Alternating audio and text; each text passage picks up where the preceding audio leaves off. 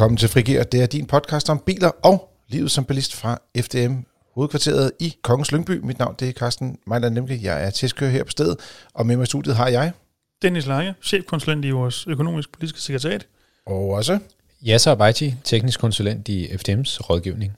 Vi kommer som altid med et par kort nyheder til dig, som gerne vil vide lidt om, hvordan livet egentlig er som bilist ude i landet Danmark. Så kommer vi til at tale lidt omkring dem, der vil ud af Danmark, og eller køre lange ture i Danmark og skal på bilferie, øh, og komme med nogle gode tips til øh, både, hvordan man kan køre sikkert, og så også lige kort lidt omkring noget med, hvordan man kan spare lidt på brændstofudgifterne. Så har vi en biltest med en vaskeægte hybrid fra et japansk mærke, og så slutter vi af med jeres lytterspørgsmål. Og eftersom du allerede har klikket på øh, den her øh, lydfil, så ved du også, at den japanske bil er en Suzuki Vitara. Det bliver spændende at se, hvad der sker der, fordi de har haft nogle ret øh, skal man sige, sjove måder at kalde øh, deres biler hybrid på, hvor det faktisk ikke har været hybridbiler, men det er en rigtig hybrid den her gang. Vi starter med nyhederne kort. Øh, Dennis?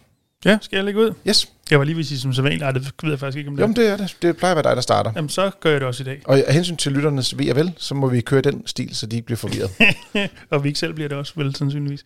Øhm, jeg har faktisk taget to nyheder med i dag, øh, men de behøver ikke tage så lang tid, nogle af dem, så det kan være, at de bliver korte. Og nu har jeg snakket så kort, lang tid om, at de er korte, det ikke er korte alligevel, men øhm, anywho.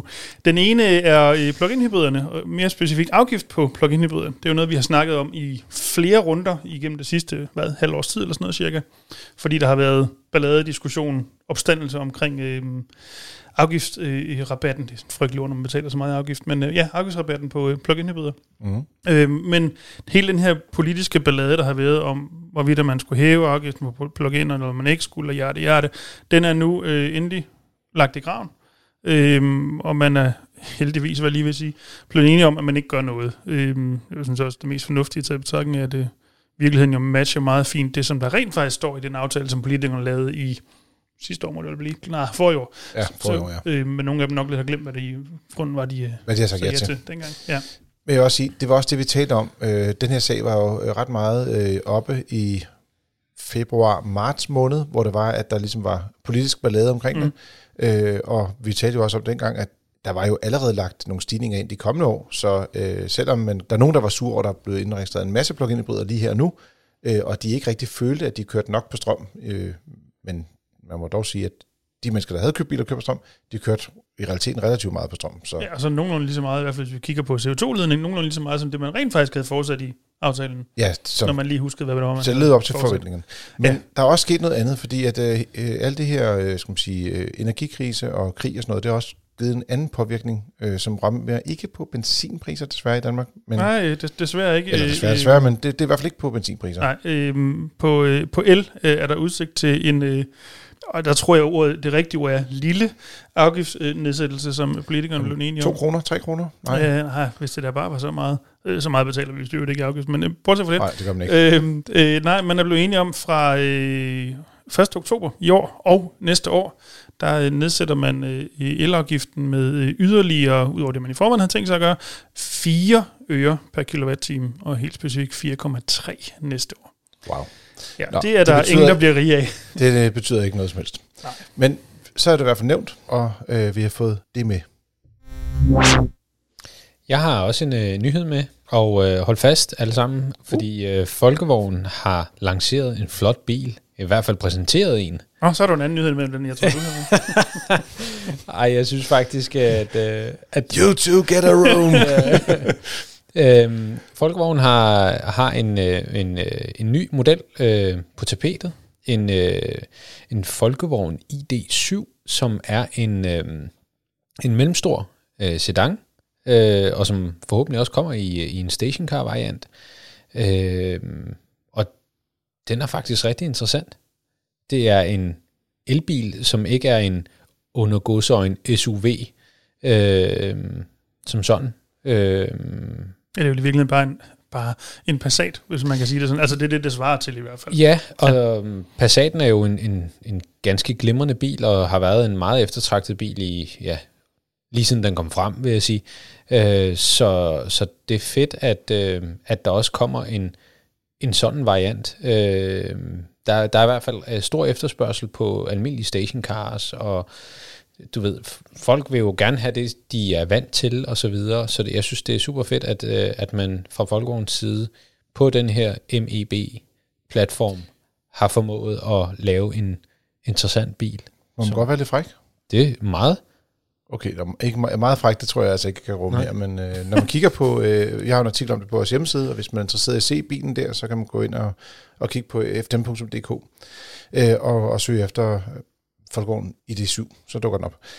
Det er faktisk en hatchback og ikke en sedan, når man kigger på billederne af spionbilen, øh, øh, spionbillederne af bilen, men også øh, hvis du kigger på billederne af konceptbilen, så ligger der sådan en, en linje op i taget, så øh, det er faktisk en bil med stor bagklap, og dermed er den jo tættere teknisk set på en Arteon end en Passat, Men, som er... men øh, hvis jeg nu husker tilpas langt tilbage, og ret mig endelig, hvis jeg ikke gør det, den første Passat, var det ikke også en 3-5 dørs? Nå, det var mere bare fordi, der, nå, øh, men jeg- Passat jeg- traditionelt set har været sedan i mange år, Ja. og eller stationcar, ikke? Øh, men de har ikke haft dem som hvad skal man sige, hatchbacks eller fastbacks. Og nu må du godt gå i krig. Jamen, jeg skal ikke gå i krig. Jeg skal bare sige, at du har ret, Carsten. Nå, tak. Okay, fedt. øh, Nå, men jeg er også, det er der mange, der bliver glade for, fordi at, øh, du får lidt af praktikken fra stationcaren med den store klap, mm. samtidig med, at du får en bil, der måske ser lidt pænere ud. Øh, og det var det med designet. Ja. Ja, men Dennis? det, det, jeg, synes, jeg, synes faktisk, det er, jeg synes faktisk, det er win-win. Altså, jeg kan godt lide, at, at, at bagklappen sådan skråner på den der måde, og man ikke har den der sådan, øh, det der bump bagpå. Mm. Øh, og så er det også meget praktisk. Altså, jeg kan huske, at min Vectra, øh, den var også en femdørs. Og når man skal kaste barnevogn ind og ud hele tiden, så, øh, så, er, det, så er det faktisk meget praktisk, at, at det er en femdørsbil. Øhm, men, men der er også lidt design i det, øh, og for, formodentlig også øh, lidt vindmodstand og så videre, så hvis man kan få en, en, en, en, en god skråning på, på bilen, jamen så får man også øh, en, en bedre CV-værdi, øhm, som også kan give en, en rigtig fornuftig rækkevidde, og de lover jo en noget længere rækkevidde, end hvad de har på deres øh, hidtil ID-modeller. Altså, jeg, med frygt for at sige det sindssygt, så vil jeg sige, det, det er i hvert fald bemærkelsesværdigt, at du har en bil, der officielt med samme batteristørrelse, og i den SUV, der hedder ID5, og, eller ID4 for den sags skyld, mm. kan køre cirka 530 km på den batteripakke, som er den store batteripakke. Mm. Der siger de, at den her ID7 eller ID Aero, at den kommer til at køre 620 km. Ja. Og, og der tror jeg, at den kommer til at ligge på den der med, at de måske dropper stationcaren for at beholde det her gode aerodynamik i virkeligheden. Ikke? Ja. Det kunne man godt, altså man kan godt forestille sig, at de ja. siger, ved du hvad, det, det giver ikke nogen mening alligevel at have stationcaren, eller der er samme praktik, men Men altså, altså, også med hund, vi vil glæde os til, der kommer en Men stationcar altså, på et hvis man, kan leve, hvis man kan leve med 100 km kortere rækkevidde, og til gengæld så har en mere praktisk bil, det synes jeg ikke, der er noget galt i. Nå, jamen jeg tror ikke, at øh, en stationcar kommer til at koste 100 km. Jeg tror, at stationcar måske kommer til at koste 20 eller 30. Nej, men nu overdriver jeg for at Nå, på måde. forståelsen. Nå, okay. Så, men, Nej, det var fordi, du var helt nede i det fire territorier, så blev helt forvirret. ja, ja, men, godt. men det, var, det var mere, at, at, at der, altså for, for mange mennesker er det her så vigtigt at have øh, talt også tidligere i dag med en, som gerne vil have en stationcar. Øh, han har hund, en Mm. stor øh, chefer og en barnevogn. Øh, Wow. Og så begynder det sådan ligesom at sige, ja, øh, der, der findes to-tre biler, du kan vælge mellem, ikke? Og, You can wait a little bit, Ja, will præcis. come a car for you. Ja. Ja. Nå, må jeg over det nu? Ja. Er I færdige? Øh, nej, ikke før jeg har sagt, at jeg synes rent faktisk, at, at Folkevogns øh, produkter generelt, synes jeg er utrolig kedelige. Men hvis den her bil kommer til at ligne sådan nogenlunde, så synes jeg faktisk, at, at den er flot. I forhold til ID4 og i forhold til ID5. Og, og Men jeg vil også sige, det er en ID3. konceptbil, så der er nogle ting, som ikke ender med at komme i virkeligheden. Men, men lad os nu høre uh, den indstinkte vrede uh, fra her Ej, jeg, ved design. ikke, om, jeg ved ikke, om det er vredet. Jeg tror øh, faktisk mere, det er skuffelse i virkeligheden, og måske ikke desværre sådan Er den simpelthen for spændende? Altså, Nej, du plejer, det ned med mig ikke.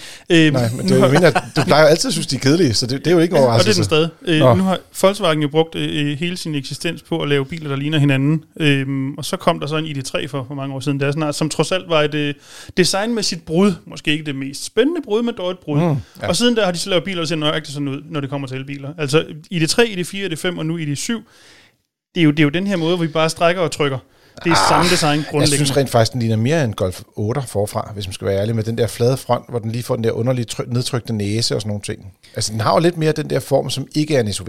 Øh, enig, men, men, Ja. men grundlinjerne er de samme som de andre ID-biler. Lige på nær ID.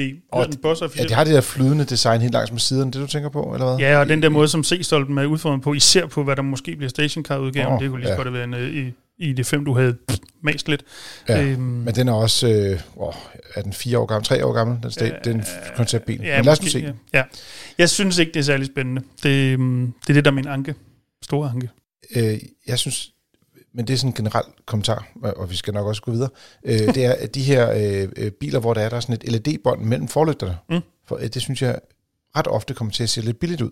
Øh, især har Mercedes en del modeller, der med sådan et lidt, endda et bånd, der ikke engang går hele vejen ud, men hvor der, hvor der så er sådan en lille kant, og så kommer lygterne. Altså, så det er ikke engang uh, ubrudt, mm, ja. øh, øh, og jeg synes, jeg, jeg synes bare, det ser mærkeligt ud. Men det er helt sikkert også på, at bare sådan et, et, skal vi kalde det et modelune i bilbranchen, det kommer til at dø lige så hurtigt, som det kommer frem, hvis du vil høre min spot om. Og videre med den. Peugeot, de er også på vej med en ny bilmodel, den hedder Peugeot 408, og så tænker man, hey, pst, hvordan, har, vi, har vi ikke haft den allerede? Men nej, det har vi ikke haft allerede. Det er øh, en, øh, en helt ny model, der har været Peugeot 403, øh, 404, 405, 406. Har jeg, der kom jeg ind i, altså der, dem har jeg kørt som nye 406'erne. Og 407 også, mm. med den øh, fiskemunden. Og nu kommer øh, Peugeot 408, der ligner, øh, i hvert fald forfra, også nogle af de andre øh, nyere Peugeot-modeller. Ikke tilfældigt, kan man måske. Ikke helt tilfældigt. Den, øh, når man kigger på selve karosseriformen, så er den lidt sjov, sådan en næsten løftet, øh, øh, øh, lidt crossoveret, øh, samtidig med, at den er en coupé, Øh, og, og jeg er ret sikker på, at det er den samme model, som den vi også kender som Citroën C5X, som vi har haft til test for nylig. Det er faktisk ikke er. Jeg er faktisk til gengæld ret sikker på, at den, som Citroën lige har præsenteret som C4X, er det samme. Ah, point øh, Ja, C5X'eren er større.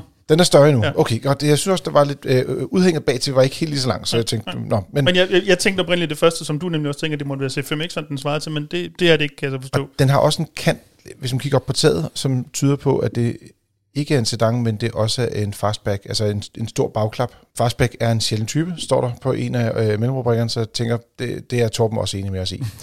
øh, det er ham, der har skrevet om bilen. Den kommer selvfølgelig øh, både i Øhm, med en benzinmotor på 1,2 liter med turbo 130 heste, som vi ikke kan lide øh, af andre årsager. Det kan du gå ind og læse om på FDM.dk. Øh, så kommer der også nogle plug-in hybrider med henholdsvis 180 og 225 heste. Og så kommer der også en elbil selvfølgelig på et tidspunkt, og det er jo nok den, som de fleste de kigger frem mod.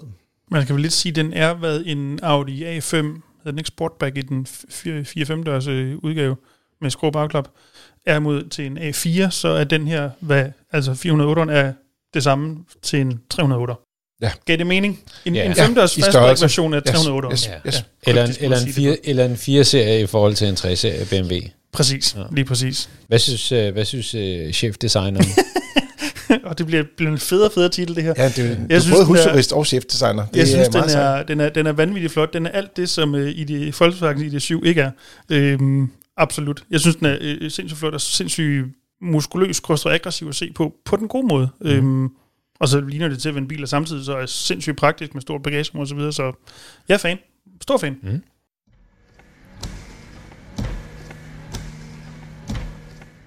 Vi går glade ind i en sommer, hvor det er, at øh, det ser ud som om, at, øh, jeg ved ikke, om man skal sige, at bilferien kommer til at sprænge alle rammer. Der er i hvert fald øh, lige helt aktuelt her, mens vi, vi optager, øh, lige kommet en strække i SAS. Det betyder, at der er i hvert fald nogen, der kommer til at skulle finde alternative måder at holde sommerferie på i år.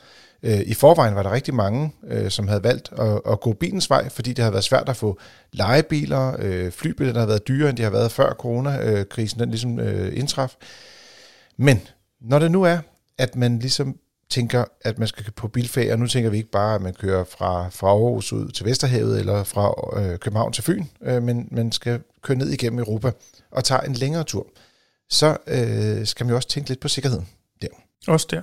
Også der.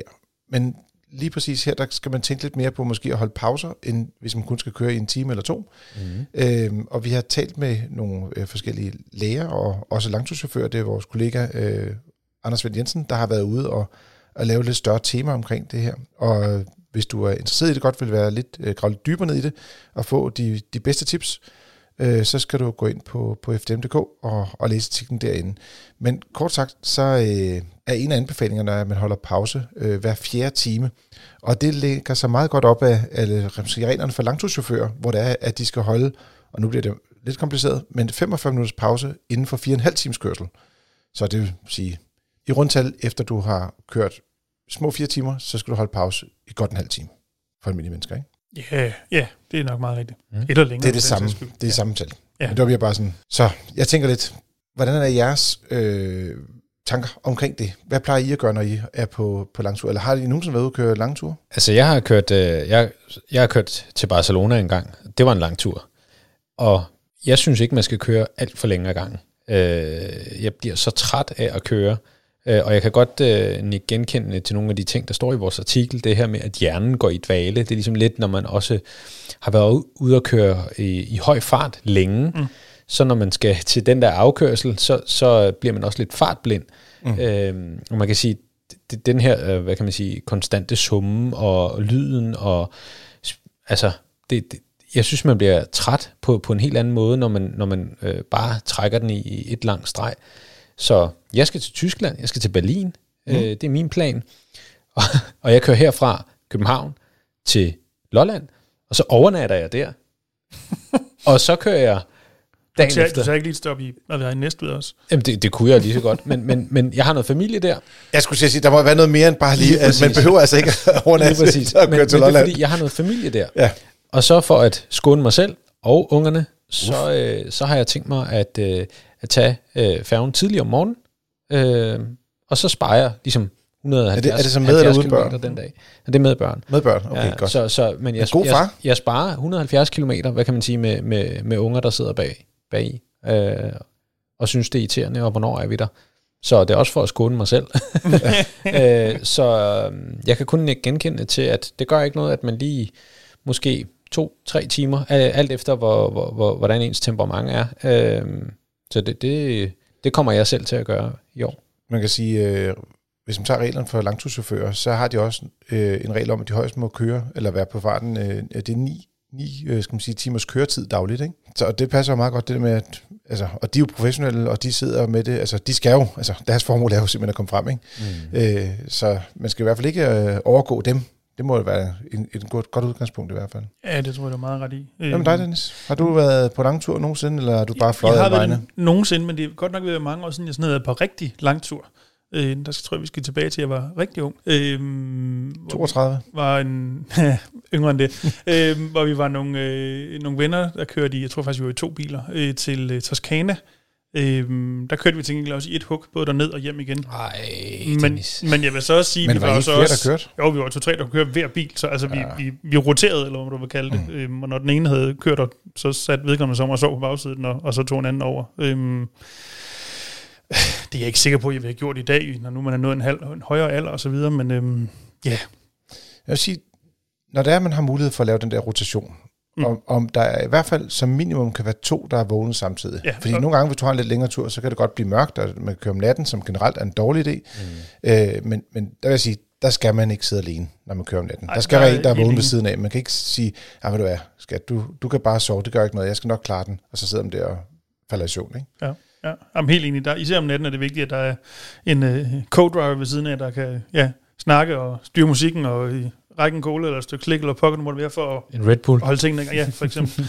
øhm, Vi har også fat på en langturschauffør i, i, i den her artikel, der hedder Henning Olsen, og øh, han siger, at når han bliver døsig, så kan han finde på at skifte stilling med benene ret ofte og bevæge overkroppen. Og så hjælper det ham også at tage en pastil eller et stykke tyggegummi og drikke koldt eller varmt. Og så har han også praktiseret at rulle vinduet ned for at få vind i håret, eller øh, ringe til nogle andre for at undgå at falde i søvn. Og jeg vil sige, altså, øh, der er ikke nogen af de her ting, jeg ikke har prøvet igennem mit liv. altså, jeg har været alle steder. Jeg vil bare sige, der er ingenting, der rigtig virker. Det, altså, det, det der med, altså, nogle gange, så er der, hvis man kører med adaptiv fartpilot, sådan sidder og småsteppet, i, altså simpelthen bare få, få gang i blodomløbet, øh, sådan at, at, at kroppen bevæger sig, eller synge med på sange, simpelthen bare for at få gang i kroppen. Men når man er derhen, ikke, så er det der, hvor man skal følge, øh, der, der vi har også talt med en, en overlæge, som ja, siger simpelthen, hold ind, tag et powernap på et kvarter, og, og, og det er altså simpelthen begyndt at bruge nu. Ja. Altså det, han siger at netop også lige, der, siden. lige præcis de der tricks, du, eller hvis vi kalder dem det, du lister op. Tricks og tricks. Ja, de hjælper jo i virkeligheden ikke. De fjerner ikke den der grundlæggende træthed, du har i hjernen. Det kan godt være, de lige giver dig to minutter, øh, øh, øh, noget, der føles som friskhed, men de hjælper grundlæggende ikke. Så øh, ja, det er også det, det samme her. Jeg vil sige, det eneste ting, der har, øh, jeg vil dog sige overrasket, jeg ved ikke, om man burde sige, at man bliver overrasket over det, men, men jeg synes, energidrikke, hvis man er et sted, hvor man er i en superkrise, så kan det godt hjælpe en videre men det er last resort. Det er bedre at sove. Ja, ja, det er Altså, jo, hvis det man skal også en, tage det det på den det er måde. Hvad skal sige, symptombehandling mere end det er en uh, kur. Jamen, det er jo en krise, man, Ja. ja. man står i, ikke? Altså, det der med, jeg kan huske, da jeg var ung, der var det, altså, der Red Bull kunne man jo ikke få i Danmark. Øh, altså, så gammel er jeg. øh, der var heller ikke Coca-Cola. Nej, det var der dog. Men, ved det, men der kunne jeg godt huske det der med, at, at man kunne få Red Bull på tankstationer i Tyskland. Mm. Og det var der jo nogen, der ligesom, af mine kolleger dengang, der praktiserede øh, meget, sagde, åh, skal jeg have Red Bull, skal jeg fandme købe Red Bull og sådan noget. Og tænker, ah, altså, der, ja, for det første, jeg synes, det smager virkelig skidt, men det er så, hvad det er. Men jeg- brød mig selv ikke så meget om det, så ville jeg egentlig hellere bare, du ved, men det der med lige at drikke noget eller spise noget, det synes jeg også aktiverer kroppen på en eller anden måde. Jo, jo, jo, altså lige bortset fra, at du spiser nok, så bliver du også sløv af det. Så øhm, Ja, det, det er en hårfin balance i hvert fald. Men den der tur, jeg havde til Barcelona eksempelvis, der, der tog jeg faktisk overnatninger flere gange undervejs, fordi øh, jeg har jo gjort det samme som Dennis, da vi så skulle hjem, så skulle man bare hurtigt hjem, mm. Øh, og der tog vi den i et træk fra Barcelona. Det var altså rigtig hårdt, og det var ikke sjovt. Og til sidst så tog vi en time, hvor vi lå og sov i bilen, mm. øh, fordi det var så hårdt, og, og det, det, altså det giver ikke mening tag nu en enkelt eller to overnatninger, og prøv at dele turen op i, i nogle bidder, det, det gør altså noget. Så kunne det være, at man kunne opleve noget på turen, i stedet for at man bare er en zombie, der sidder i en bil, ikke? Jamen, jeg vil sige, det, sidste år, der var jeg på øh, langtur til Kroatien i en elbil. Øh, simpelthen bare for at prøve, hvad er det for noget? Øh, og, og finde ud af, fungerer det? Kan det lade sig gøre? Jeg vil sige, til at starte med, det var en rigtig god oplevelse, og man skal ikke være så bange for det. Det er klart, de biler, som har korte rækkevidder, som en Honda E, skal man nok lade holde, blive hjemme i Så Danmark. får du i hvert fald holdt de pauser. Så får du i hvert fald holdt pause. Ja. Men, men hvis man har sådan nogle af de lidt mere moderne øh, elbiler med lange rækkevidder, not a problem, så kører man bare afsted. Men der kommer du til automatisk at få de der pauser hver, lad os sige, tredje, fjerde time i hvert fald. Og så kommer du til at holde mellem en halv time og tre kvarter, afhængig af, hvilken bil det er. Mm. Og, og det synes jeg faktisk var helt fantastisk. Der er ingen, der kan komme hen og stresse chaufføren og sige, prøv at høre, øh, hvad er det, vi skal køre nu? Vi skal frem. Der er ikke noget strøm. Vi kan ikke, komme, vi kan ikke køre videre. Altså, man, man kan ikke altså, man kan ikke blive skubbet ud i noget, man ikke har lyst til.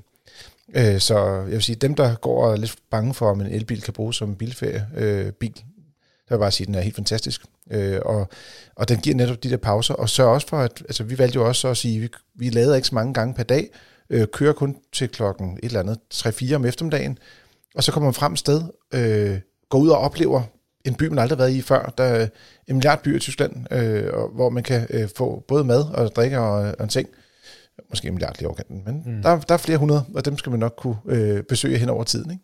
Nå, men der er også nogle øh, gode råd, øh, som øh, vi øh, har øh, til vores, ja, til dig, kære lytter, øh, men som du kan ind og læse alle rådene inde på, på hjemmesiden, men vi har valgt øh, et enkelt eller to af de her råd ud selv, øh, og jeg ved ikke, om Dennis, du har lyst til, som øh, den øh, fornuftens stemme her. jo, det, det, der var endnu en titel. Øhm, jo, det kan jeg godt. Øhm, den første, jeg faldt, og hvor jeg tænkte, det gav... Ej, Jeg ved ikke, om de giver sammen mening, men, men sådan, hvor jeg kunne måske genkende noget. Det var den, der hedder planlægturen. Øhm, sørg for at vide, hvad du skal køre. Sørg for at lade være med at køre ind i en øh, storby, øh, når det er myldretid, øh, og, og så videre. Øhm, det synes jeg er et godt råd. Det øh, hjælper på hvad skal vi sige, stressniveauet. Øhm, så kan man selvfølgelig altid ramme en, en kø øh, med- på grund af det uheld eller noget ned i de tyske motorveje. Men jo bedre forberedt man er, jo bedre er chancen for, at det ikke går galt.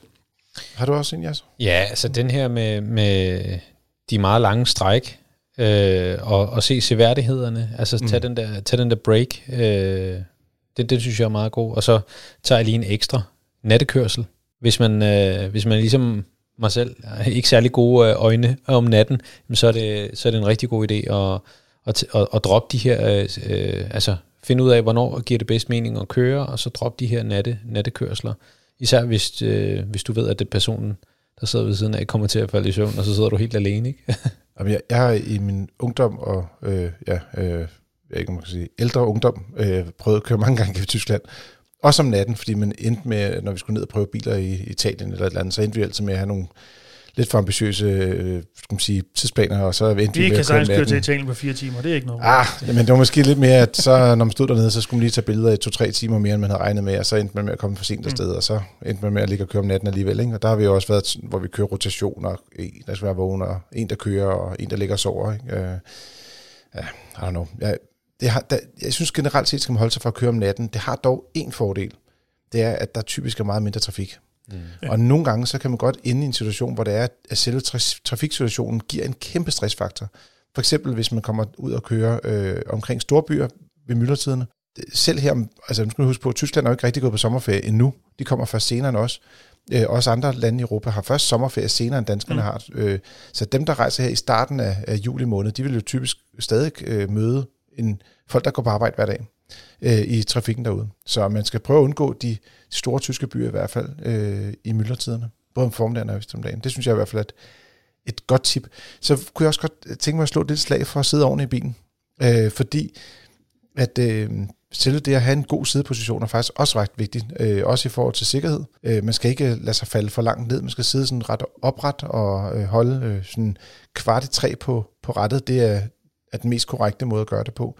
Øh, jeg ved ikke, jeg, jeg synes nogle gange, så kommer man til ligesom at komme lidt væk fra selve positionen med hænderne, fordi man sidder og kører lidt længere tid, og man flytter lidt rundt på armene, som ikke sidder ens hele tiden, men det skal være sådan, at man kan hive fat og have godt fat i rettet, kan man sige. Og der, der tænker jeg, det, det er jo ikke for at være imod det, du siger, for det er ikke, men en variant kan jo måske også være, altså, det er jo ikke en dårlig del lige at måske justere en my på øh, ryglægens hældning, eller på øh, lændestøtten osv. undervejs, for at virkelig få en lidt anden stilling, end at bare sidde den samme i fire timer streg, for eksempel.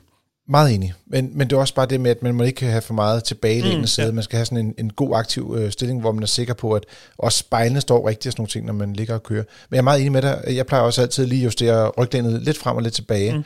Øh, medmindre er vi ude og prøve at køre nogle af de biler, der har massagesæderne, så får man lidt den samme funktion. og det er endda, der er sådan en aktiveringsfunktion i, i øh, nogle af Mercedes nyere modeller, og, og så ændrer den, altså for det første spiller lidt noget musik, og laver noget lysshow i kabinen, det er så hvad det er, øh, men så derudover, så bevæger den simpelthen sædet lidt frem og tilbage, så den sidder lige og, og skubber lidt på ryglæn og på sædet, sådan at du bliver aktiveret som øh, chauffør. Og den gør det per automatik, altså den spørger dig, når du har kørt. Jeg, jeg, jeg mener, det var EQC, jeg kørte ja. i en lang tur. Jeg kan ikke huske, om det var halvanden time eller to timer, jeg havde kørt, hvor den spurgte, vil du gerne have en massage? Og så sagde jeg, ja tak. det vil jeg vidste ikke, den havde det. Og så var, kom der Øh, det er sådan lidt ligesom, at, øh, apropos at ligge på en strand nede i, i Barcelona, og man sådan ude af de fjerne kan høre de der, der sådan kommer hen og strand. Massage! lidt det samme, ikke? Næsten. Næsten. Men det er jo, er ikke, man kan jo ikke sige, det er gratis, fordi man har betalt for bilen, men det koster i hvert fald ikke ekstra, Nej. når Nej. først man sidder der. Nej. Denne uges testbil er en Suzuki Vitara 1,5 S Hybrid Active. Den koster 290.000 kroner og kører næsten 19 km literen ifølge de officielle målinger, og da vi testede den selv, der kørte vi omkring 18 km literen med blandet kørsel. Så det var meget fint. Det er en bil, som har været på markedet længe, og jeg ved, øh, hvad det, Øh, før vi startede med optag, så øh, ja, Dennis, du løftede lidt sløret, sløret for, at du rent faktisk har været på, øh, på, øh, ja, på Strandhugst. Ja, på, på, på det store internet. Men ja. det er rigtigt, fordi da jeg så, vi skulle snakke med så tænkte jeg, at sådan i, i mit hoved, det er jo ikke ligefrem en ny model, så jeg skulle lige, hvor gammel er den i virkeligheden? 15 fandt jeg så ud af, kom den, øh, kom den på markedet, så det er en øh, syv år gammel model, med, hvad har den haft? Jeg tror, det enkelt sådan officielt facelift i mellemtiden, men, men det er, den er syv år gammel. Oldie but goodie. Men nu også kommet en variant med en rigtig hybriddrivlinje, hvor det er tidligere, der har Suzuki haft mange biler, hvor står hybrid bagpå, men det er bare sådan noget, jeg ved ikke, hvad du kalder det, altså. Det hedder milhybrid. Ja, Eller det fake, jeg vil kalde det fake news. Vi, vi har lagt et AAA-batteri i bagagerummet. Uha, det er en hybrid. Jamen, det er helt vildt, fordi at det ødelægger simpelthen forståelsen for, hvad biler egentlig er for nogle, mm. når det er, at Suzuki og også Ford har været meget slemme til at skrive hybrid, selvom bilerne slet ikke er hybridbiler. Eller ikke er det, man også kalder en fuld hybrid, men en rigtig hybridbil. Mm. Men det er den her, og øh, det fungerer faktisk ok. Den har dog øh, kun 33 hestekræfter på elmotoren, så det er ikke, altså, det er mere ved den milde kørsel, at man ligesom får glæde af den her hybridteknologi, hvis man skal sige på den måde. Så må den trække 1200 kg på en trailer. Det er meget fint. Det er ikke alle hybridbiler, der må trække noget, eller kan trække så meget for den sags skyld. Og man kan også købe den med firehjulstræk til øh, yderligere 28.000 kroner, hvis man er i den genre. Men hvad tænker I, drenge? Når I ser sådan en bil? Jeg, jeg tænker jo lidt, at det er jo en, Jeg har altid synes det har været en meget... Åh, hvad skal man næsten kalde det? Venlig bil, altså sådan lidt måske... Jeg tror du vil sige ikonisk. Øh, nej, ikke, ikke den her generation. Der skal nej, vi nej, nok, men bare Vitaren som, som, ja. som model? Mm, Enig, okay. men måske mere de to tidligere, som så teknisk set hed Grand Vitar, de to generationer, synes jeg har været mere ikonisk end den, der der nu har, ja, trods alt. Okay. Øhm, den har altid været sådan, den nuværende sådan lidt, det ved jeg ikke, nuttet måske på en eller anden måde. Øh, hyggelig lille bil, men den er jo heller ikke særlig stor. Altså, det er en lille bil i virkeligheden. Og så var det vel en af de første af de her mini-SUV'er, som det vel strengt er, hvis jeg lige husker rigtigt, mm. øhm, der kom frem i sin tid. Men det er også en bil, synes jeg, hvor man, og det har man måske nok kun i nogle år efterhånden, begynder at kunne se, det er ikke en, det er ikke en ny konstruktion at se på. Den, den begynder at være en smule bedaget at se på både indvendigt og udvendigt. Jeg synes, det er en fed bil. Det er sådan en no bullshit car. det kan jeg godt lide. Jeg sy- og så synes jeg også, at det er på tide, at, at altså nu, nu kigger man på det her hybridmærke, og det er en, de kalder det så S-hybrid, når det er hybrid. er en, Serious hybrid. ja, det står for strong hybrid, øh, og, og det, ja, fordi det andet var ikke særlig strong. Øh, Hedder de andre så, de kom til at hedde W-hybrid, som i weak hybrid? Ja, ja, altså det hedder mild hybrid, så, så det kan godt være, men jeg synes det er fint, og, og jeg synes det er fint, at, at, øhm, altså det er en bil, som, øh, som vi ikke får særlig mange henvendelser på i forhold til det tekniske. Altså folk er glade for dem, og det, mm. det er en, en, altså som sagt en no bullshit car. Den, den er der, den fungerer, og har man behov for lidt øh, høj indstigning og ikke så meget øh, ballade, jamen så er det faktisk en ganske glimrende bil. Jeg mener faktisk også, øh, at, at de øh, nødbremsetest, øh, I har lavet, Karsten, De fungerer fint for Suzuki. så lige præcis så er Suzuki, Ja. de har også klaret sig ganske glimrende. Så øhm, Det var vel også en model, som jeg husker det i hvert fald de første, så lad os bare sige et par år efter den kom frem i sin tid, som faktisk solgte relativt mange. er faktisk helt sindssygt mange. ja, den var ikke særlig dyr Nej. altså, øh, til at starte med, men nu, nu, nu er der sket lidt. Øh, Man kan sige, nu generelt set sker der jo rigtig meget med priser på, på nye biler, Mm. mm. så jeg synes 290.000 var mange penge, men det er det måske ikke i dag.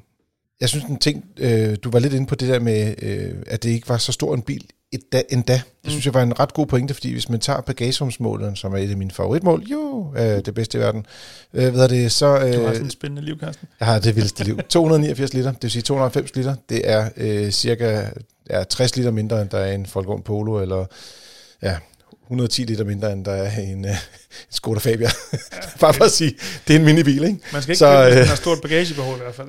Nej, øh, og, og en af årsagerne er naturligvis, at den her, hvad skal man sige, den, den bilen har jo et batteri til at opsamle energien. Det er et lithium-ion-batteri, der ligger om i bagagerummet, øh, skal man sige. Og, og det er jo det, der tager lidt af praktikken i, i modellen.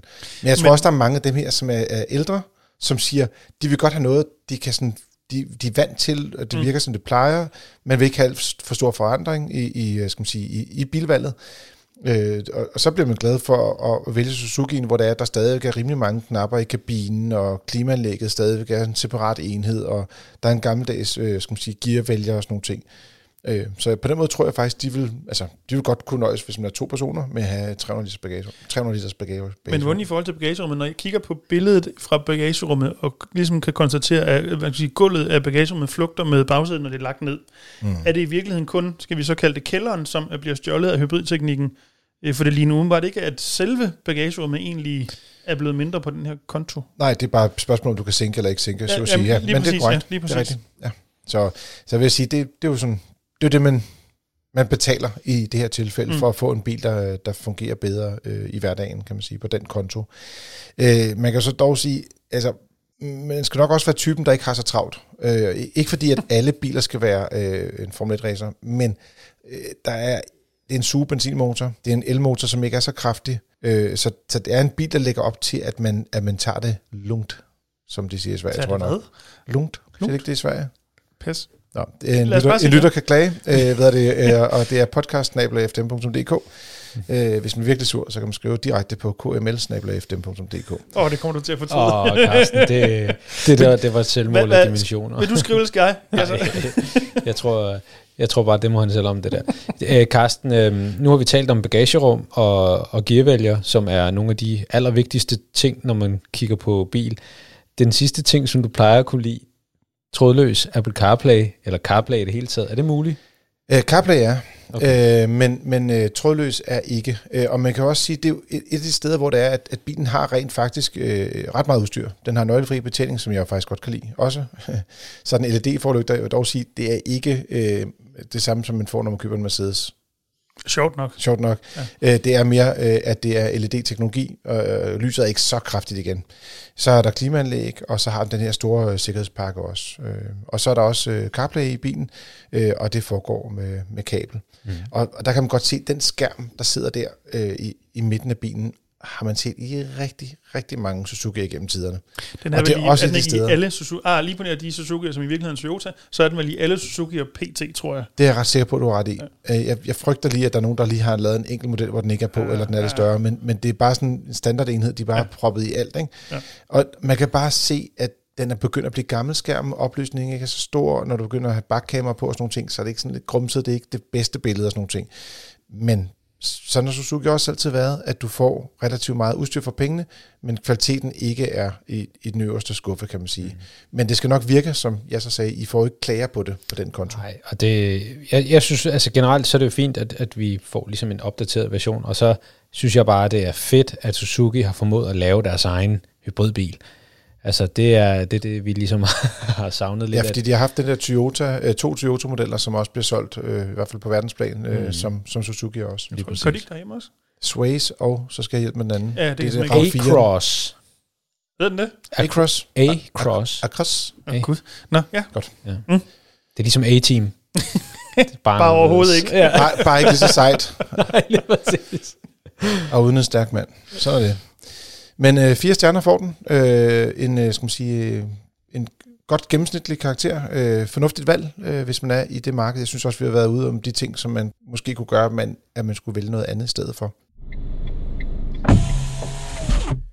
Nå, nu er det tid til lytterspørgsmålene. Og som sagt, har du et spørgsmål, kan du sende det til podcast så kan du få et svar om rigtig mange uger, fordi at vi kommer til at holde en lille sommerferiepause efter i dag. Men så er der så meget desto længere tid til at skrive alle de gode spørgsmål ind til os. Det kan være, at man sidder på sin sommerferie et eller andet sted. Det kan være... Lytter til podcast, fordi man ikke kan lytte til børnene. Det kan være i LaLandia, men virkelig bare gerne vil distraheres øh, fra, skal man sige, fra de skrigende unger. Og eller øh, på øh, Seychellerne, hvor man ligger på en strand og siger, at det er for kedeligt, jeg bliver nødt til at stille spørgsmål. Naturligvis. Der er to muligheder. Og alle derimellem også selvfølgelig velkommen til at skrive et spørgsmål. Kære Frigir Team, sikke et fremragende program, I laver. Podcasten er fast inventar her på morgengåtur med hunden, eller de sjældne gange, hvor fruen er faldet i søvn i bilen. Ups, der er nogen der, hvor der er, at kvinden også sover en gang imellem.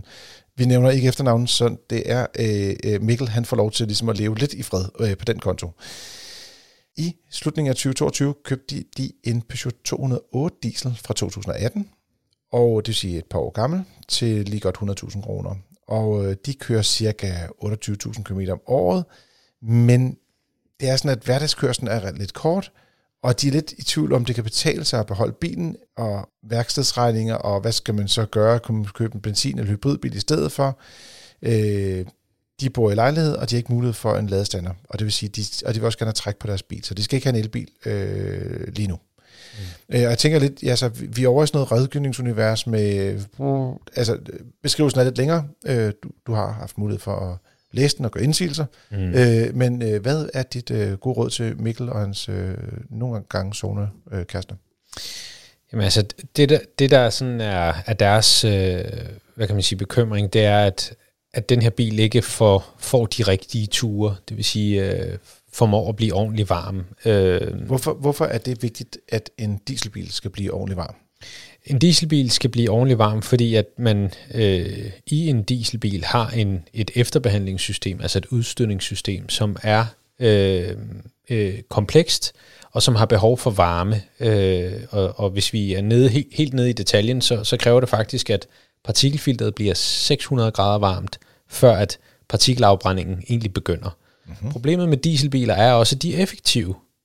Og det betyder, at så er der ikke særlig meget varmeudvikling.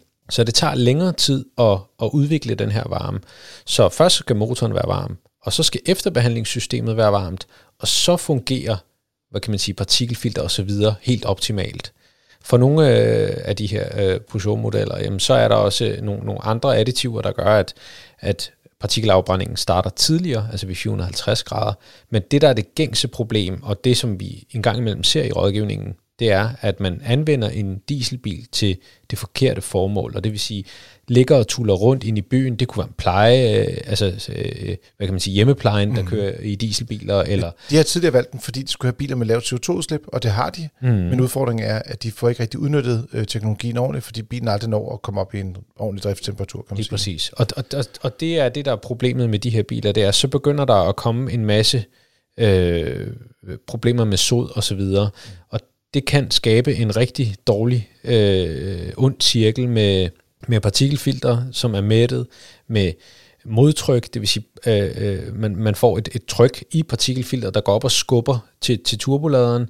Øh, det kan turboladeren ikke særlig godt lide. Øh, øh, diesel i, altså, i, i motorolien, på grund af, at man forsøger hele tiden at regenerere. Så man kommer ind i sådan en rigtig dårlig cyklus af mange dårlige ting. Øh, nu er der ingen tilbage, der tør at købe en diesel, men hvad skal de gøre her? men, jeg, tænker helt konkret, ikke med Mikkel, som jo, er det, er det, jeg tror det er 17 km, han skriver, de kører til og fra arbejde, og mm. i, i, det er så vel at mærke, at en, jeg skal lige finde, hvor står i teksten, en blanding øh, af 70 km timestrækninger og bykørsel. Yes, og det er altså ikke sagen. Nej. Øh, og derfor så, så øh, så er, øh, hvad kan man sige, vi har sådan en tommelfingerregel, øh, som siger, at hvis man skal kunne retfærdiggøre et dieselbilskøb, så skal man gerne, hver gang man drejer nøglen, altså de primære ture, det skal være lange ture, gerne 30 km eller derover, og gerne i høj fart, sådan så man kan få ordentlig temperatur på udstødningen mm. øh, på, på motoren og på efterbehandlingssystemet, altså udstødningen, sådan så at motoren kan holde sig selv ren. Og så, kan man, og så er der en del, der ligesom spørger, og det kan jeg også godt se her, at, at der også lidt bliver lagt op til, kan man ikke en gang imellem køre den her lange tur, sådan så at... At, at den får brændt partiklerne ordentligt Lige præcis. Og nej, det kan man ikke, fordi alle de korte ture, det svarer til, jeg plejer at sige, det svarer til at spise en masse chokolade, og så kunne løbe en tur en gang om måneden. Så er det virker er der, er der noget vej med det? det? Er det ikke sådan, man skal gøre? det, det er ikke... Det, jeg, jeg synes, at en gang det, om måneden er også lige overkanten for at sige sådan der. det kan man så se på min men, krop. Nå, no, sorry. Øh, men, men, men på den måde, altså det, det, det svarer lidt til, at, at man ligesom har, har for meget sod, øh, og, og man kan ikke øh, ligesom indhente det forsømte. Men, men det er jo lidt spøjst, ikke? fordi han siger, at de kører 28.000 km om året, og en af årsagerne er, at de så en gang om måneden tager på sådan nogle længere ture for at besøge noget familie og sådan nogle ting, og det vil sige, mm. der har de, men, men det er jo ikke hverdag. Nej. Og, og så dit råd, det vil være, mit råd vil være, at øh, og, og, og siden de ikke kan øh, oplade nogle biler, altså hverken mm-hmm. elbiler og plug-in, er så ikke en del af, af ligningen. De er ude. Så det bliver øh, enten en, en, øh, en hybridbil eller en benzinbil, som, som vil være en, øh, en, en, en god erstatning til den her bil her. Og det er kun på baggrund af de tekniske komplikationer, der kan komme i forbindelse med, at man ikke kører nok, og ikke giver bilen mulighed for at, at holde sig selv ren, kan man sige. Ja, jamen det, øh, jeg vil også umiddelbart sige, at men de kan være, øh, ja, kære Mikkel, øh, I kan være glade for, at det er sådan i øjeblikket i hvert fald, at der er sindssygt meget tryk på brugtbilsmarkedet. Så selvom du har en dieselbil, som der er flere, der bevæger sig væk fra, så er der stadig bud efter den, og vi taler om en Euro 6 dieselbil her. Ja, så, så vi er ikke i problemer med noget som helst. En relativt ny bil, den skal nok være eftertragtet. Mm. Og så må jeg gå ud og prøve at finde en bil, som kan nogenlunde de samme ting. Vi vil dog lige sige her, lad være med at købe en Peugeot med 1,2 liters motoren som det er lige nu. Øh, hvad er det, men det kan du gå ind og læse om. Øh, find en bil fra, fra et andet bilmærke i stedet for. Og her øh, gælder ikke Citroën. Eller Opel, for den sags skyld, øh, på nogle af deres bilmodeller. Nå, vi har også fået en, øh, en mail fra Thomas, der bor i Solbjerg. Han siger, hej, jeg vil bare gerne øh, spørge, hvad I synes om, jeg skal købe. Øh, skal jeg vælge en brugt Folkevogn ID3 eller en Kia e-Niro årgang 2021? Begge kan købes til sted mellem 300 og 360.000 kroner, og har nogenlunde som rækkevidde, udstyr, størrelser osv. osv., osv.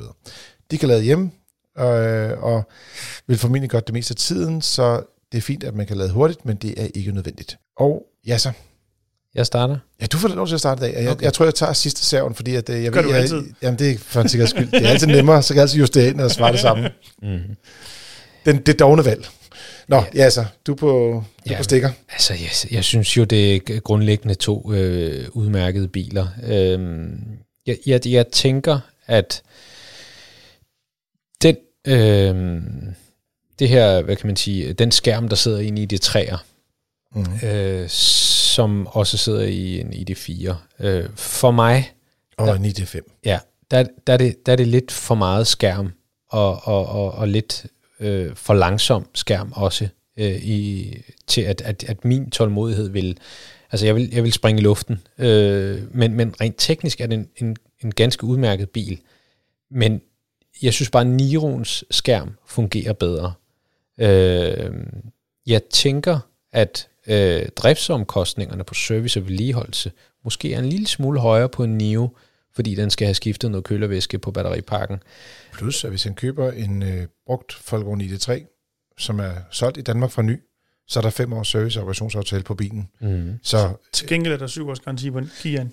Ja, ja, det var mere bare for at ja, sige, du, nu taler vi bare lige konkret. Vi, ja. vi kommer tilbage til garantien ja, bag. Nå, det var bare lige for, det er en del af, af Den del også. Den del er også med i. Yes. yes. Så, så det er altså, og, og det er derfor, jeg siger, at, at grundlæggende er det to ganske udmærkede biler. Har man brug for at trække noget vægt, så i det træerne ikke, øh, altså den, den, den kan have en cykelholder. Øh, Niroen kan trække 300 kilo øh, i de årgange, mm-hmm. så vidt jeg husker. Øhm, og det betyder, at, at den er måske mere praktisk. Øhm, så, så mit valg vil gå på en Niro, grundet muligheden for at få træk på, og grundet øh, den lange garanti, og den her skærm, som er lidt mere responsiv, når man trykker på den. Så, så der vil mit valg øh, gå på, at, at, de, at de årsager. Og det øh, skal være en, en niveau fra årgang 2021, som man selv taler om. Tjek lige øh, på den konkrete bil, at det ikke er en bil, der ligesom har overvintret lidt et sted, før den blev registreret, så det er en 2020-model, fordi så kan man ikke få at træk på dem. Eller at øh, den er importeret, som så den kun kan lade på en fase. Det er også en ting, man ligesom skal være særlig opmærksom på. Ja, især det marked, vi har nu, hvor der er rigtig mange importbiler, og Lige der kan du også sige, der er mange ID3'er, der står brugt derude, mm. øh, som ikke har serviceaftale på, fordi det er jo en tysker, Lige præcis. som man siger. Hvad siger designchefen? Smilte du lidt, fordi du også er Matador-fan? Nej, jeg, jeg forstod bare din Matador-reference. Nå, okay, jeg skal bare lige høre. Øhm, jamen, jeg synes egentlig, det er lidt... Det er en tysker. Ej, den, jeg har ikke set Matador, så den... Okay. Øh, ja, så nu er der sommer for snart, så må du sige Matador. Og så Super. kom igennem det. Yes. Så ved du, hvad vi mener med det. Men det er noget med en pølse at gøre. Ja, ja præcis. Eller noget af den stil. Anywho, tilbage til bilerne. jeg synes, det er et lidt svært valg i virkeligheden. Fordi på den ene side, så, øh, øh som jeg jo nok også lidt nævnte tidligere i afsnittet i dag, og sikkert også før, i det træerne er jo ikke ligefrem en spændende bil, synes jeg. Øhm, men det vil jeg heller ikke sikker på, jeg synes, e sådan set er altså i den udgående generation, som det er, når, når det er 21, vi snakker om. Øhm, jeg tror, hvis jeg husker rigtigt, e er mere effektiv i energiforbrug mæssigt end, end i det træerne. Jeg kan se, at Jasser ryster lidt, lidt benægtende på hovedet. Jeg tror, det er sådan lidt ja. potato, potato, ikke? Ja. Altså, de, de har som regel lidt, lidt mindre batterier, hvis du tager en mellemstor, ikke en 58 kWh, og så er det en 64 kWh, ikke? Ja, hos Kia. Ja. Så batteriet er større på Kia, men rækkevidden er også noget længere jo. Ja. ja. ja. I virkeligheden, når vi allerede er oppe og snakker de her 353.000 kroner, hvad vi jo er øh, i det her vilde marked, brugtbilsmarked, vi har for tiden. Øh, jeg sidder og tænker på, at muligvis vi i virkeligheden gør noget helt andet. Øhm, må jeg gætte, hvad det er? Ja, det må du godt. At købe den nye Nio? Nej, det var faktisk ikke engang det. Nå, okay. Det var faktisk ikke engang det. Øhm, fordi den tror jeg, hvis du går ned og bestiller din dag, udover den hvis nok også er blevet for dyr, fordi der er kommet en prisstigning på den, øhm, så tror jeg, der går rigtig lang tid, inden du rent faktisk kan få den, hvis du gør det nu. Mm. Og jeg gætter lidt på, at når Thomas snakker brugtbil, så det er fordi, han gerne vil have den sådan relativt snart, forestiller jeg mig. Nej, det jeg tænkte som alternativ, og det er jo ikke fordi, det er sådan et, et fuldstændig radikalt alternativ, men det var at kigge på Cupra Born i stedet for som jo på mange måder grundlæggende er det samme som en ID3, men i min bog en betragtelig bedre, spændende og pænere bil, end en ID3, og øvrigt har en bedre skærm, end ID3'en har, for den har den, jeg vil lige sige, dyrskærm, øh, hvad ID3'eren ikke har. Ja, øhm, den, den er bare stadig langsom. Altså, find den at alle de øh, biler, der har de her skærme, er en lille smule langsomme mm. i opstart, og når du øh, skal køre væk, så er det ikke sikkert, at du har et bakkamera til rådighed. og når du har kørt øh, to minutter i bilen, så er det ikke sikkert, at dit Apple CarPlay, som er trådløs, er koblet op endnu. Ja, den, ja. den del kommer man til at kæmpe lidt med, indtil de får, får styr på deres, øh, deres hastighed. Men ellers Cooper Born? Ja, for den tror jeg også, at man stadigvæk kan få relativt hurtigt i virkeligheden. Det har man i hvert fald kunnet mm. indtil for kort tid siden, selvom den så er ny-ny. Og med øhm, listepriser fra 300.000, som jeg husker det. Nu ved jeg ikke, ja, hvad den står til i øjeblikket. Har du været inde og tjekke det? Ja, jeg var inde og tjekke nemlig, og øh, med det lille batteri, der starter på 315, og hvis du går helt op på det allerstørste batteri, så er det faktisk 345. Men når du siger det allerstørste, hvad er det? Øh, det er 77. Oh. Nå, og, og nu siger det lille, hvad, hvad stort er det så? 58. Som Jamen, så er det... Ja, det er faktisk det mellemste. Ja. Fordi at det, det lille var jo, at der fandtes jo også en med det lille batteri, der var 45 eller 43 kW eller sådan noget. Ja, timer. ja. Nå, det er men, men, sige, men, det er meget fornuftigt. Born er inden for, for budgettet stadigvæk, også hvis man lige skal, mm. der er et par øh, tilbehørspakker, man nok lige bliver nødt til at smide i også. Øhm, men ja, altså mest ud fra sådan en øh, FDM-vinkel, hvor uh, garanti jo er så vigtigt, så hvis det skal være i det 3 eller i EU-niven, så hælder jeg nok til EU, tror jeg. Hvad vil også sige, hvis man står og siger, altså han har to biler på hånden, han skal vælge i det 3 eller Kia Enio af den skal man sige, udgående øh, generation, ja. så synes jeg, at ja, det, det ender simpelthen bare med at blive lidt en mavefornemmelse et eller andet sted på de biler, ikke? Jeg synes begge to kører øh, rigtig godt. Jeg har altid været rigtig glad for at køre i det træerne, sådan som bil. Til gengæld synes jeg, at e har været fantastisk, altså både øh, også stabil i forhold til teknikken, og der ikke har været så mange fejl på dem, og de har virkelig lang rækkevidde. De lader ikke så hurtigt, ja. men som man selv siger, de kommer til at lade derhjemme. Så det vil jeg, jeg vil nok vælge den bil, der har den længste rækkevidde i hverdagen, fordi så kan man bare lade den til 80% og stadig kan have en rigtig god rækkevidde til hverdag. Så jeg vil nok gå den, den gamle e hvis selvfølgelig ikke han har tid til at vente til, at der kommer en ny e Øh, men der er, som jeg fornemmer det nu, så er de biler, der kommer til Danmark i 2022, de er allerede solgt. Det tror jeg også, det er sådan min så, øh, og, og de, de har lige løftet prisen her for nylig øh, jeg skal sige, i fredags faktisk, sidste uge, der kom de nye priser, hvor de havde løftet prisen med 30.000 kroner for alle udgaver af den elektriske udgave af Og så er vi, hvad, hvad, hvad starter vi så på nu? Øh, 340 faktisk, ja. og jeg vil sige, at basismodellen, lige på den mangler LED-forlygter, øh, så har den faktisk et rigtig flot udstyrsniveau. Men altså vi, kommer i hvert fald, vi kommer i hvert fald meget hurtigt uden for budget her i virkeligheden med den spritnye. Mm, altså, 340 plus øh, lak, så er du under 350. Ja, om jeg mener, så har du, hvis du ikke kunne leve med basismodellen, så kommer vi hurtigt over de 350 øh, af god grund. Ja, ja, så stiger ja. den med 20.000 til næste udstyrsniveau, som også er, er meget højt. Øh, men jeg vil sige, så kommer du igen ud, hvis vi snakker om det her med at sige, vil du købe en brugt bil, hvor det er, at den allerede, altså årgang 21, er, er den så indregistreret 20, og så er vi allerede henne på, at der er gået to år din garanti, hvor der er du to år hos Folkevogn, eller halvandet ud af to år. Hos Kia, der har du måske fem år tilbage, hvis den er serviceret korrekt. Så skal man i hvert fald tjekke, at servicebogen er udfyldt mm. ordentligt, og man er med på den konto. Ikke? Det er svært i det her marked, hvor der er så meget run på. Skulle man skyde noget helt left field den her? Jeg er lidt, lidt usikker på, om man kan få det til de priser nu. Mm. Men en Tesla Model 3? Det man kunne få dem til under 350.000 for et par måneder siden. For at være helt Men øh, jeg bare sige, det var, det var bare for at sige, det, det kunne være en anden form for elbil, også i standard en, range. Kan man ikke få en standard range? Jeg er ret sikker på, at du kan få dem lige underkendt af 300, eller måske lige over 350.000. Ja. Men det er også en bil, der er rigtig meget rift om, og man også vil kunne sælge godt igen. Og, altså, og det skal det selvfølgelig også være til. Så er det også afhængigt af, om Thomas har børn, som er over 1,40 har ben, der er længere end 30 cm. Men ellers, ja. Hvilket minder mig om det sidste indlæg, vi har i øh, lytterspørgsmålet. Super overgang. så, men øh, ja, som udgangspunkt, ja. Øh, Thomas, hvis du spørger mig, så vil jeg sige øh, Kia e-Niro, øh, det siger jeg så også. Og så den, sådan siger øh, Cupra Born. Ja, men, men nok jo, så skal det være de to, det er i hvert fald nok. Så er det også ja. mere der, du ja. lægger dig. Jeg synes, garantien tæller rigtig meget her i, i et, øh, på nogle biler, hvor der er teknikken kan drille, hvis man er virkelig uheldig. Og så går vi over til det sidste lytterspørgsmål, før vi går på sommerferie. I hvert fald alle os, der sidder her i studiet. Hej, I tre biltosser. Jeg er en ivrig lytter af jeres podcast, og stor ros for jeres råd og vejledning. Det er fedt, bliv ved med det. Men vi kan sige, at vi har fået en lidt længere mail fra Jan, hvor han har to øh, spørgsmål. Den første, det går i retning af det, han kalder malplacerede baglygter, eller noget, der bare er placeret ved en eftertanke. Øh, og, og det er lidt... Øh, vi, vi er over et univers, hvor det er, at man øh, kan sige, den gamle Suzuki Grand Vitara, som du talte om lige før, Ja, faktisk den gamle gamle. Ja, ja den helt gamle, billede, den er fra før 2005, kan jeg se. Ja. Æ, og, eller også Nissan Patrol af sådan en, øh, ja, en 90'er øh, kvalitet, ja, hvor der man havde sådan nogle små, øh, øh, både nogle, nogle lys, der lå helt ned i kofangeren, men oven i købet også nogle lys, som sidder øh, på selv der, hvor baglygten normalt vil sidde. Ja, det var der virkelig mange, især, det hed vel en fuelstrækker dengang, inden det kom til en SUV, mm-hmm. øh, som havde lygter både i kofangeren og der, hvor baglygten normalt sidder. Øh, det så man mange modeller med i den der hvad, 90'erne, 0'erne-agtigt noget. Og så spurgte han også, øh, han har også lige givet et eksempel på en Hyundai Kona, men der vil jeg dog sige, der mener jeg ikke, at lyset på den måde øh, går derned. Det er nogle blinklys, og det er noget baklys, og det er noget toglys, som jeg husker det. Men han spørger, er der nogle særlige årsag til, at de her ting skal øh, sidde, hvor de sidder? Og ja, Yeah. Det er jo noget med design, det er noget med lovgivning. Der står bare Dennis, Dennis, Dennis, Dennis. ja. Yeah. Så take it away, Dennis. Øh, det er et udmærket spørgsmål, øh, og jeg tror, der er ikke et simpelt svar. Øh, hvis vi sådan skal starte i den, i den kedelige ende, og sådan i, i urenden, altså der er jo regler for det, hvordan baglygterne skal sidde. Og sådan meget kort fortalt, så skal baglygterne være placeret mindst 35 cm over jorden, og højst halvanden meter over jorden. Så der er ligesom et, et, et spænd der på, på et, et stykke over en meter, hvor, hvor, hvor lygterne må blive placeret.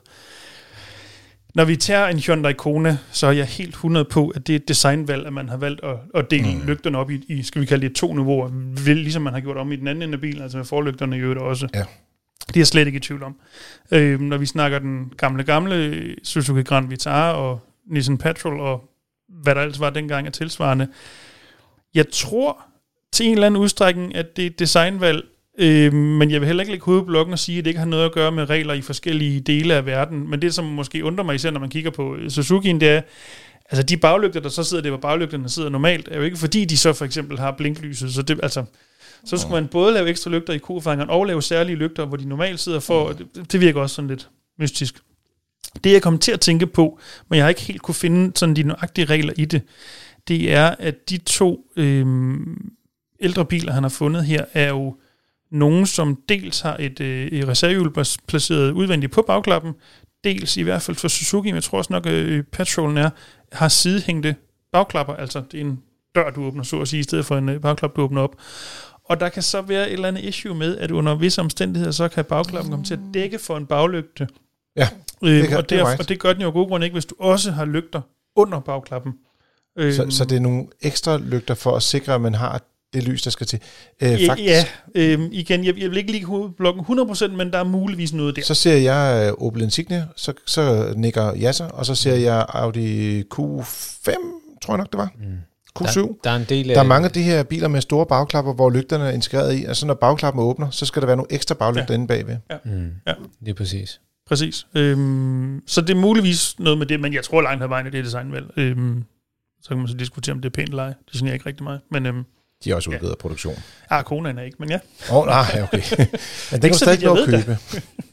yes. Spørgsmål to øh, er ikke et rigtigt spørgsmål, men mere en undren. Øh, Jan, han kører i en Tesla Model Y. Han har fået den i ja, december 21.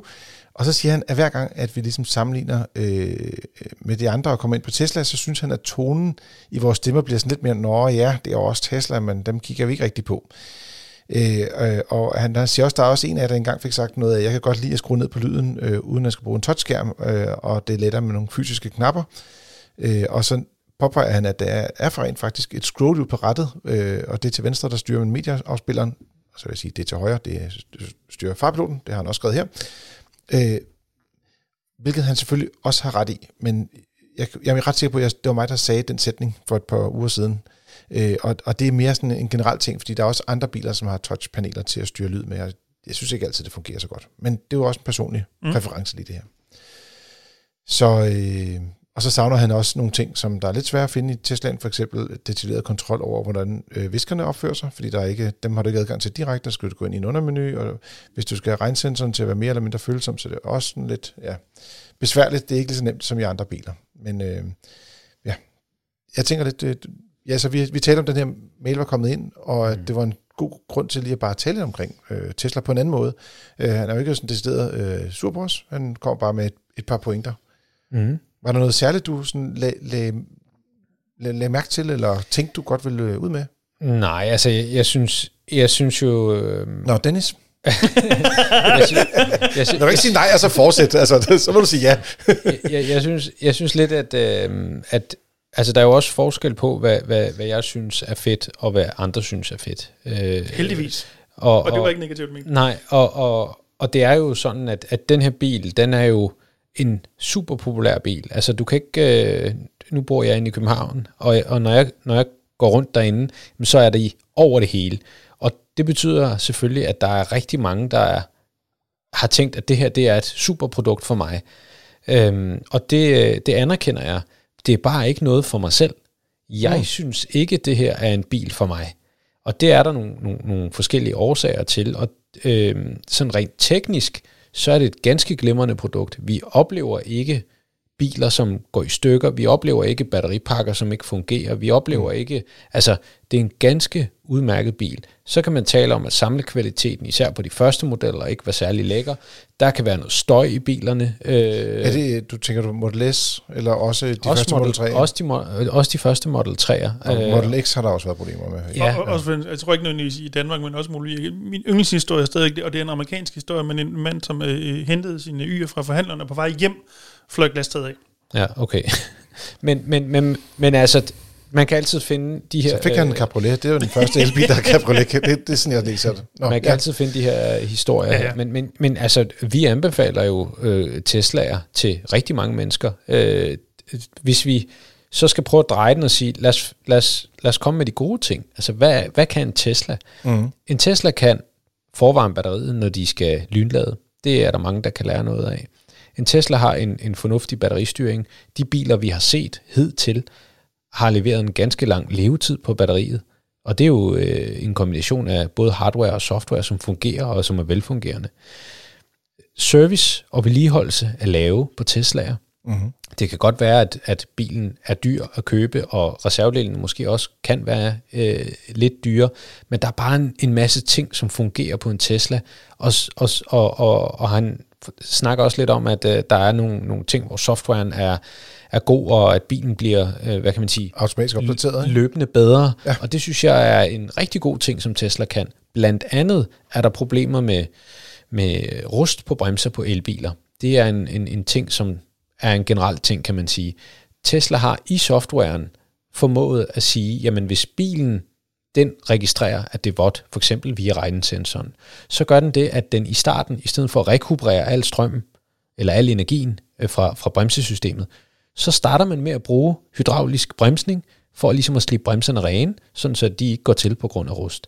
Det er sådan en ting, hvor man tænker, der er altså en ingeniør her, en softwareingeniør, og en, en teknisk ingeniør, mm. som har talt sammen og sagt, hvis nu vi gør sådan her, kunne det ikke være smart? Og det synes jeg, det er nogle points, som Tesla skal have. Øhm, rent teknisk er det nogle super gode produkter. Softwaremæssigt, der synes jeg også, at de ligger blandt de bedste øh, i forhold til de ting, jeg, jeg har set. Men altså, jeg vil ikke selv have sådan en, men det er jo bare sådan, jeg er. Hvad siger øh, chefdesigner? Eller jefe. Jamen, altså, jeg er jo heller ikke vanvittig stor fan af Tesla. Faktisk nok nærmest overhovedet ikke.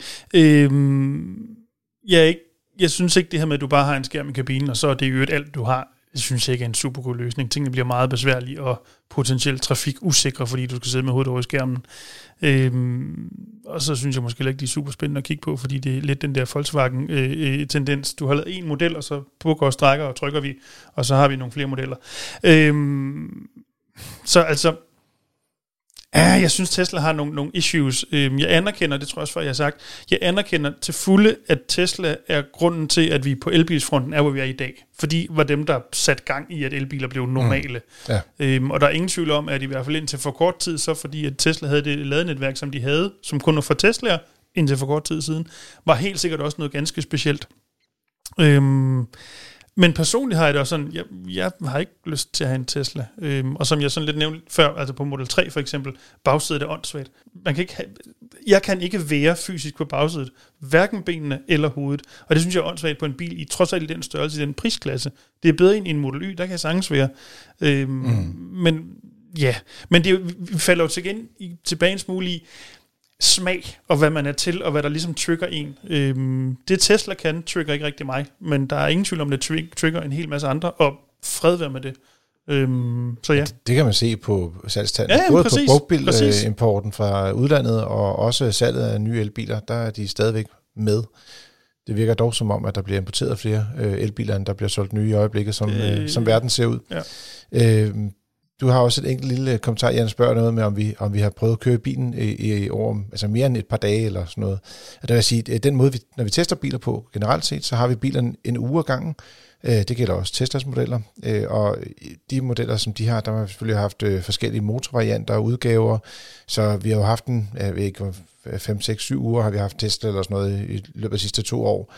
Så, men man vender sig jo lidt til, til at køre i bilerne, og i hvert fald for mit eget vedkommende, og min Søren øh, Rasmussen, min kollega, øh, så er vi vant til det her med at springe rundt mellem biler. Vi er ikke, vi er ikke sådan så, skal man sige, det, vi er faktisk ikke vildt, hver gang vi sætter os ind i en, i en ny bil på den konto. Øh, en gang imellem, så er der nogen, der laver en eller anden mærkelig løsning, man lige skal vende sig til, men det er efterhånden godt nok sjældent. Og øh, så ved jeg godt, at jeg lige kom til at nævne en- Tesla Model 3 lige før i, i spørgsmålet omkring, om man skulle vælge ID3 eller øh, øh, Mm. Kia. Øh, og jeg, nu er jeg lidt bange for, at det er underbevidstheden, som gør, at fordi jeg på et tidspunkt lagde Jans øh, mail ind i vores øh, rundown for et, øh, i går, øh, det var derfor, den, jeg kom til at lægge den ind i baghovedet. Der, Jamen, der, der, nok der også kan du været. se, Jan, du har allerede fået din vilje. Ja, du har allerede fået den vilje, Jan. Men øh, derudover, så siger Jan, i år skal vi prøve at køre øh, fire personer til Gardersøen. Det bliver spændende at se, hvordan det kommer til at gå, og jeg siger bare, øh, god tur, Jan. Øh, jeg tror, det kommer til at blive fantastisk. I bliver øh, vilde med at køre på langtur i jeres øh, elbil. Ikke mindst som Model Y, den har faktisk en ret lang rækkevidde også, så det skal nok være helt fantastisk. Er der nogle andre ting, I har sådan lige på, på faldrebet? Øh, det eneste ting, måske bare sådan lige for en god undskyld, så når vi i hvert fald nogle gange har øh, man kan sige, anbefalet nogle forskellige biler i en eller anden prisklasse, for eksempel når vi har snakket, det kunne være i Volkswagen ID4 kontra Ioniq 5 kontra EV6, hvor på Tesla Y jo vil være den oplagte konkurrent, er der jo typisk det issue, at Y'en jo så er 100.000 dyre, og dermed ikke mm. rigtig falder ind i de budget, der typisk er, er gældende. Øhm, og i sådan en situation vil vi jo, det vil jeg da i hvert fald ikke foreslå Teslaen, fordi det giver ikke mening med de konditioner, der nu engang er. Jeg mener også, at for en uge eller to uger siden, der var der en, der, øh, hvor vi stod og valgte mellem, om det skulle være en Tesla Model 3 øh, long range eller øh, performance, mm. hvor vi talte om, at vi jo nok vil anbefale at gå efter long range udgaven af den ja. variant. Så, men Jan, vi har øh, ikke glemt Tesla, øh, så øh, do not worry.